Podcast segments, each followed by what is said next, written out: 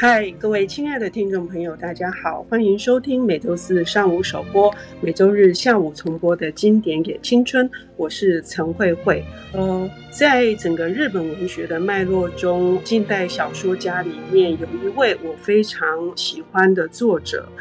喜欢的程度甚至到了一本书愿意读了五次以上。譬如说，叫做锦绣的这一本中篇小说。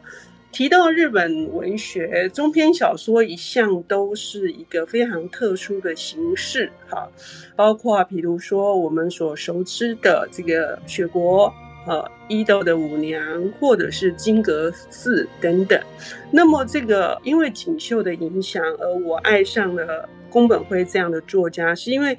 他处理的主题里面有非常多的比较。庶民的底层的这些小人物们，他们所经历的难以摆脱的命运，或者是内心的一些关于自己的出身，或者是自己的出路的这些纠葛。那尤其是他自己的大河小说，哈，长达七部，甚至台湾都没有出完的，哈。今天我们邀请到的领读者，呃，我认为他在解读宫本辉的作品里面，一定会有一些独到的见解。而果然如此，我们在沟通的过程当中，我发现我浸泡太久的这一些感怀，都不如他的一针见血的这个破题。他就是著有这个反派的力量，以及当代期末考，还有长夜之光。阶级病院的作家也是影评人马欣，马欣你好，慧慧好，大家好。哎，先告诉我们为什么想要谈这个宫本辉的《幻之光》好吗？嗯，《幻之光》其实也是我在疫情中间觉得很适合读的东西。首先，它很它不厚，它蛮轻薄的，然后可是它意象很丰富。宫本辉的笔法，刚刚慧慧会用浸泡来讲。的确非常贴切，因为宫本辉他在写景、在写物、写人生、写人的心的时候，都非常有意象，意象甚至是勃发的，是会盛开的。你几乎可以闻得到真正木的黑夜中的那种海的味道，像墨汁一般的那种气味。他是把感官打开来写的东西，你甚至也可以闻得到《幻之光》里面夜莺的气味。包括那个女的去偷听另外一个情侣的在相处的声音，然后甚至你可以又进到《幻之光》另外一篇蝙蝠，然后他们去了一个废弃的一个贫民窟，然后看到了援交妹跟她的同学在一起进行交易，然后满天飞起来的蝙蝠，然后遮盖了所有的蓝蓝色与光芒，然后那种气味，那种巨大的。生命的一个预示感，它的文字其实非常适合浸泡。无论你是要去闪读，就是你只是要在捷运上面看两篇、两段都好，它会让你的你的脑海的意象啊，充满了想象力的开发。那个东西其实不是每一个作者都有，可是宫本辉最极致，就是宫本辉在这个部分，你随时都可以滑进去他的潜意识里面。那宫本辉最可贵的地方是我，我也认为他是个疗伤作家，原因是因为他非常直面人生的一个破口。他曾经讲过，他写作的一开始是什么原因？因为他也是一个贫民区长大的小孩，然后他们家常常搬家，然后呢都是些破旧的家具。有一天，他爸妈妈就把那个柜子打开，柜子搬开的时候，后面是一个已经干掉的壁虎的尸体。那个壁虎不知道为什么被一个钉子钉住了，然后呢，身体还呈现一种有点挣扎的扭曲画面。然后，于是宫本辉那个时候看着那个壁虎良久，他觉得人生其实有每个人的人生都会有一个钉子，不管你后来活得如何，你一直在克服那个钉子，或者你一直意识到自己有一个钉子的存在。那个东西就跟关乎于每个人的意志力，跟自己想要往自己的人生的那个迈进的有多大的一个期盼。可是你的钉子永远在，要看你怎么去面对，或者去怎么样去回溯那个部分。更有趣的是，宫本辉，我刚刚有跟辉辉谈，他有一个很厉害的一个魔法，他的文字里面他会把你的生命中关键的一刻凝结在那里。他用一个非常像是俳句里面物哀的手法，嗯，比方说，他里面讲到第一页就讲到了那个那个故乡优美子印象中那个海，海上晚晚上的时候那个光点。他说：“如果你远看的话哦，你看着那个晚上的夜光啊，星星点点的渔火，你很容易失了魂魄。那时候我在想，他为什么要用那么一段，然后让你几乎感觉到你在坐在海边？其实那个有点像海妖，对不对？嗯，有点像是人一定人心，其实一定会在某一个大海里面，你以为你自己掌握了船舵，可是事实上你，你你一定人生中会有碰到海妖之身。”极度迷惑你的，极度的让你觉得摧折的，极度让你难忘的一刻。也许那些光芒，那些、嗯、呃看起来非常的华丽的东西，会吸引人靠近。可是事实上，可能掀起的是更大的惊涛骇浪，而且很可能，嗯、很可能因此而。上升了，灭顶，对对对，嗯嗯，嗯。然后，当然你也可以随着海，有很多人我们会发现他随着海浪浪逐啊，嗯 嗯，你会发现他是一个周期性的浪逐，他一会儿飘过来，一会儿飘过去，可是他是甘愿的，嗯嗯嗯嗯。然后另外一个，他幻之光里面另外一个可以浸泡的是，我觉得最好的另外一个还有蝙蝠，蝙蝠其实他跟着他的同学兰多，主角跟着他的同学兰多。那兰多其实是个不羁的人，然后他们两个人其实类似于逃课去了一个呃非常穷的贫民窟，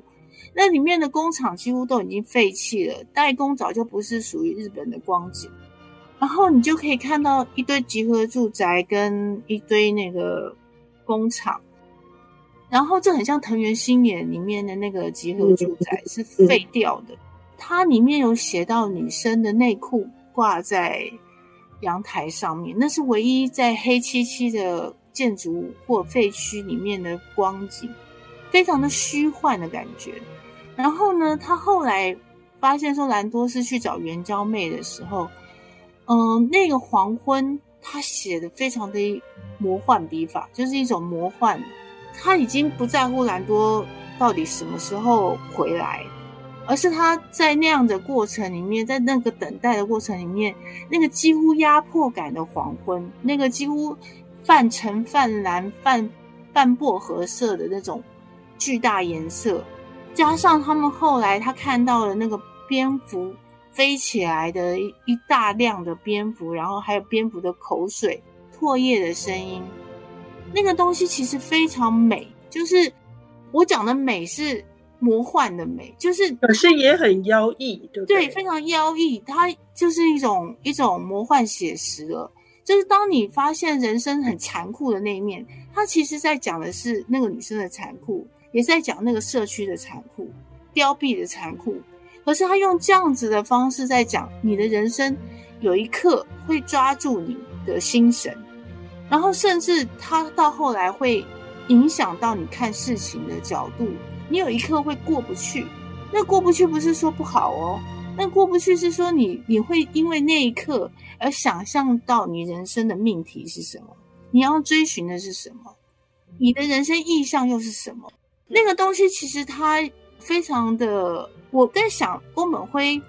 这样写有一个部分是非常非常符合日本所谓的泛灵教的一个根本基础的思考，就是。他的人物哦，跟大自然全部都是融为一体的，他们是平等的。当你的生死周期、你的命运的凋谢与开放，跟大自然的万物没有什么不同的时候，你人生中的不幸跟际遇中的跌宕，其实是可以从而解脱的。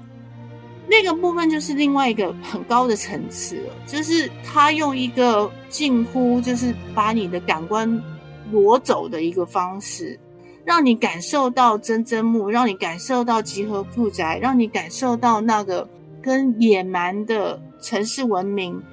共存的一个自然影像的时候，你静静忽发现，你的人生其实也不过就是一个在斑斓的社会里面盛开与凋谢的一个生命感。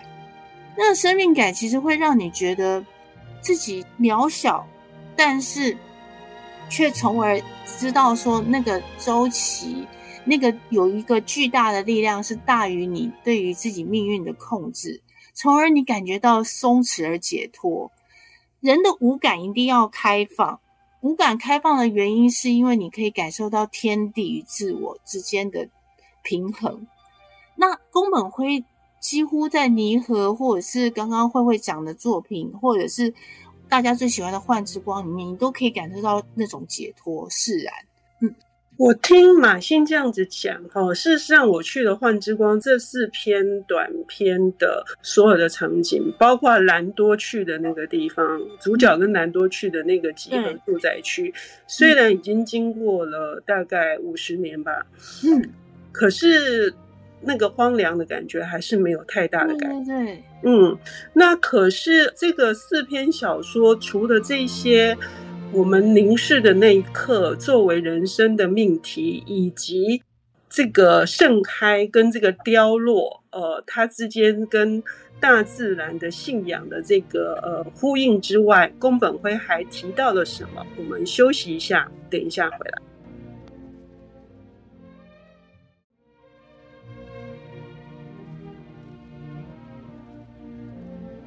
欢迎回到经典也青春，我是陈慧慧。我们邀请到的领读人马欣，作家、影评人，他今天为我们带来的是宫本辉的短篇小说集《幻之光》。说到《幻之光》，我一开始是被陈明章的音乐所吸引的。呃，那个音乐钢琴声哦，敲击的。呃，非常的清脆哦，敲击的人的心，确实会像马欣说的，在宫本辉的作品里面，整个五感都打开了。这个五感都打开了，意味着什么？是说去承接，然后去感受，甚至是去过滤。好，那。这个浸泡或者是过滤的过程，在《幻之光》这这一篇里面尤其展现出来，因为这是一个关于消失的一个，至少在表面上看起来是女主角的奶奶是因为失智而缓缓慢的消失，可是她先生采取的是断然的卧轨。这样子的一个行径，而且是在他孩子才出生三个月哦，嗯，像这样子的一个状况是无法承受的。虽然我们要把五五感打开，可是马欣觉得宫本辉透过这部作品，他做到了什么？呃，首先五感打开的用意，呃，我个人对我自己了的一个作用是臣服。因为人其实现代人其实很少会有感受到臣服这件事情，呃，五感打开其实可以感受到这个世界上面有一些巨大的力量，嗯，呃，不只是你要在江狗，不一定要在丛林里面，而是你会感受到一种，嗯，你的自己的本身是被臣服的，那个东西。为什么有人会去山上会去露营？其实是因为这样，你必须要去高山上，让那个东西臣服，让你臣服。从而觉得解脱。另外一个部分，这一本书其实刚刚慧慧讲到，她的丈夫突然骤然消失，早上的时候好像还好好的，日常还在进行，突然之间她老公卧轨了，好像几乎是一个没有告别的一个告别。哦、可是我刚刚也跟慧慧我们在聊这本书的时候，其实它另外一个重点其实是一个人如果失了魂魄，就可能不见了。那个不见不是形体上的不见，它可能是一个缓慢的消失，就像我们现在看很多文明病一样，就忧郁症、躁郁症那些，我们可以用科学、医学科学去界定它很多界限。可是我们其实原始的重点是人什么样失了魂魄，那个心里面的那个核心，像果实里面的核一样，为什么那个核会不见？我相信她的丈夫。在一个核不见的状况之下，是一个缓慢的日常的一个被消失的。可是，可能由美子的那种忙忙碌碌的生活，无暇去顾及那个东西。这有点像是可以呼应到日本的另外一个观念，叫做惭愧。就我们内心里面会积了很多的惭愧，就是没有办法清干净的垃圾、厨余一样的东西，卡在我们的内心的细缝跟岁月的生命岁月的细缝里面，我们抠不出来，我们也挖不出来。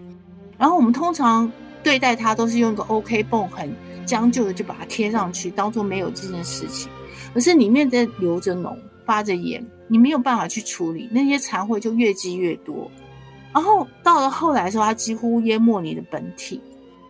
那个部分你很难去形容由美子的丈夫发生了什么事情。可是其实惭愧这个概念在日本是几乎每个人的人心都有惭愧。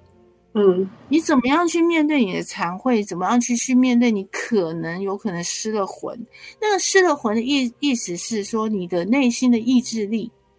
你内心对于生命的渴求，跟一种莫名的活力的那个东西，突然之间消失了。嗯，好像被神抽走了一下面子，表面上轻轻松松的，可是你的那个核心突然就空了。那个空你很难去想象每个人是怎么空的，你也不能去想象那个理由，你光是厘清自己的理由就不容易了。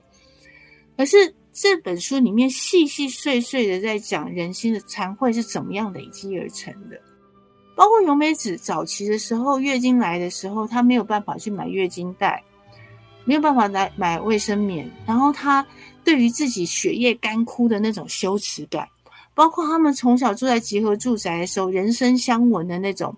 对面的鞋子打孩子的声音的那种，那种累积的不断的那种那种堆叠的那种东西，造成他非常习惯失去，也造成了他完全完全没有办法接受的一个最可怕的失去。就你可能朝朝夕夕的在失去，你已经无感，你已经麻木了，可是终有一天，那个巨大的。那个后坐力会回来找你，那个就叫惭愧，由美子的惭愧，以至于她也无法去感受到她丈夫的惭愧。然后只有在某一个某一天的某一幕，她的后来的丈夫明雄跟她讲说：“人如果失了魂魄，就回不来了。”那个部分才像是一个昭示天启一般的，让她发现说，从头到尾，我们是不是生命中有余韵？或者是我们生命中是否有一个强大的意志力，可以让我们去面对我们曾经累积在卡在缝里面的那么多你挖不出来、挖不光的惭愧，甚至你也不能让它去淹没掉自己。所以那个书里面还有一段是，呃，一个男子然后跟着他的情妇杨子出去的列车的那个过程，两个人都不是在彼此的轨道上面。他写的非常清楚，彼此都在自己的一个，因为都已经中年了，彼此都在自己的一个无法解的东西里面。杨子的那个眼神表情，让他想到了那时候跟兰多一起援交的那个女孩子的绝望。他无法去分析，那个有点像是魔术方块了。每个人都会我活成魔术方块，老实说。你有一天可能不小心被某个人解开的时候，你才会变成那个颜色，同样的颜色。不然你的魔术方块其实是个谜团。其实杨子的那个呈现，竟然跟他熟悉的那个莫名的绝望相同的时候，杨子突然去了另外一个地方，然后他也没有告诉你杨子回返了没有。这本故事非常厉害，就是在于他不会告诉你结果，他都是开放式的结局，让你去想。别人的惭愧跟你的惭愧，还有你的谜团跟人生的谜团，你怎么样去从那些那些方方面面，再加上翁本辉魔幻的笔法，发现说自己的人生是不是也可以找到原来的一个核心点？他的那个东西哦，始终都像他序里面讲的，现代的人的一个精神上面的茫然。是因为太过度在意小节，而忽略掉他自己人生中最重大的命题，借由小节来声东击西。而你的人生本来就是像画圆轴一样，你的有一个轴心，然后你再用一个圆规尺把那个轴心画起来。当你忘记了你的圆轴点是什么的时候，任何人都可能像风一样的散失掉。哎，听到这里，马欣，我也想问你啊，我你说的这个和就像圆规的那个主轴，嗯、然后呼应你在一开始节目的时候提到的被钉住的那个钉子的壁虎，嗯、而壁虎的四肢还呈现出它求生的那个样子、欲望那个样子，嗯、所以这两个钉子跟那个和是一个非常有趣的对照，哎，嗯。嗯。其实表面上那个钉着壁虎的那个钉子看起来是痛苦，嗯，可是它有可能是超越你人生中好与坏的一个关键点，就是你当你都可以去克服了人生中曾经认为刻骨铭心的痛苦的时候，其实你有一个意志力是让你可以继续掌舵、继续划水、继续能够想知道生命后来。还会给你什么样的谜底？痛苦不见得就是一个负面的事情，痛苦可能会激发出来你更多再生的能力。本来人就是这样子，就是诶有点小毁坏，然后再重生，重生以后再毁坏，再增值。这种事情本来在生命中本来就是这样子堆叠加盖的，它没有一个可以讨价还价的空间。并没有办法这么的对，并没有办法如我们想象中的那么纯粹。可是那个点永远都在，就是无论你是面对的是宫本会笔下哪一个人，他底层的那种人生的挣扎，有一个点是可能来自你原生家庭的痛苦。可是你是你当初认为你过不去的，往往是帮助你过去了。是。这四篇，不管是《幻之光》、《夜莺》或者《蝙蝠》，还有最后一篇的《夜行列车》，都是在探讨一个死亡或者是消失的事件。可是最终就是像马欣所说的，我们如何从不断的痛苦当中，不断的去寻求重生的主轴以及核心。谢谢马欣，嗯，谢谢慧慧，谢谢大家，拜拜。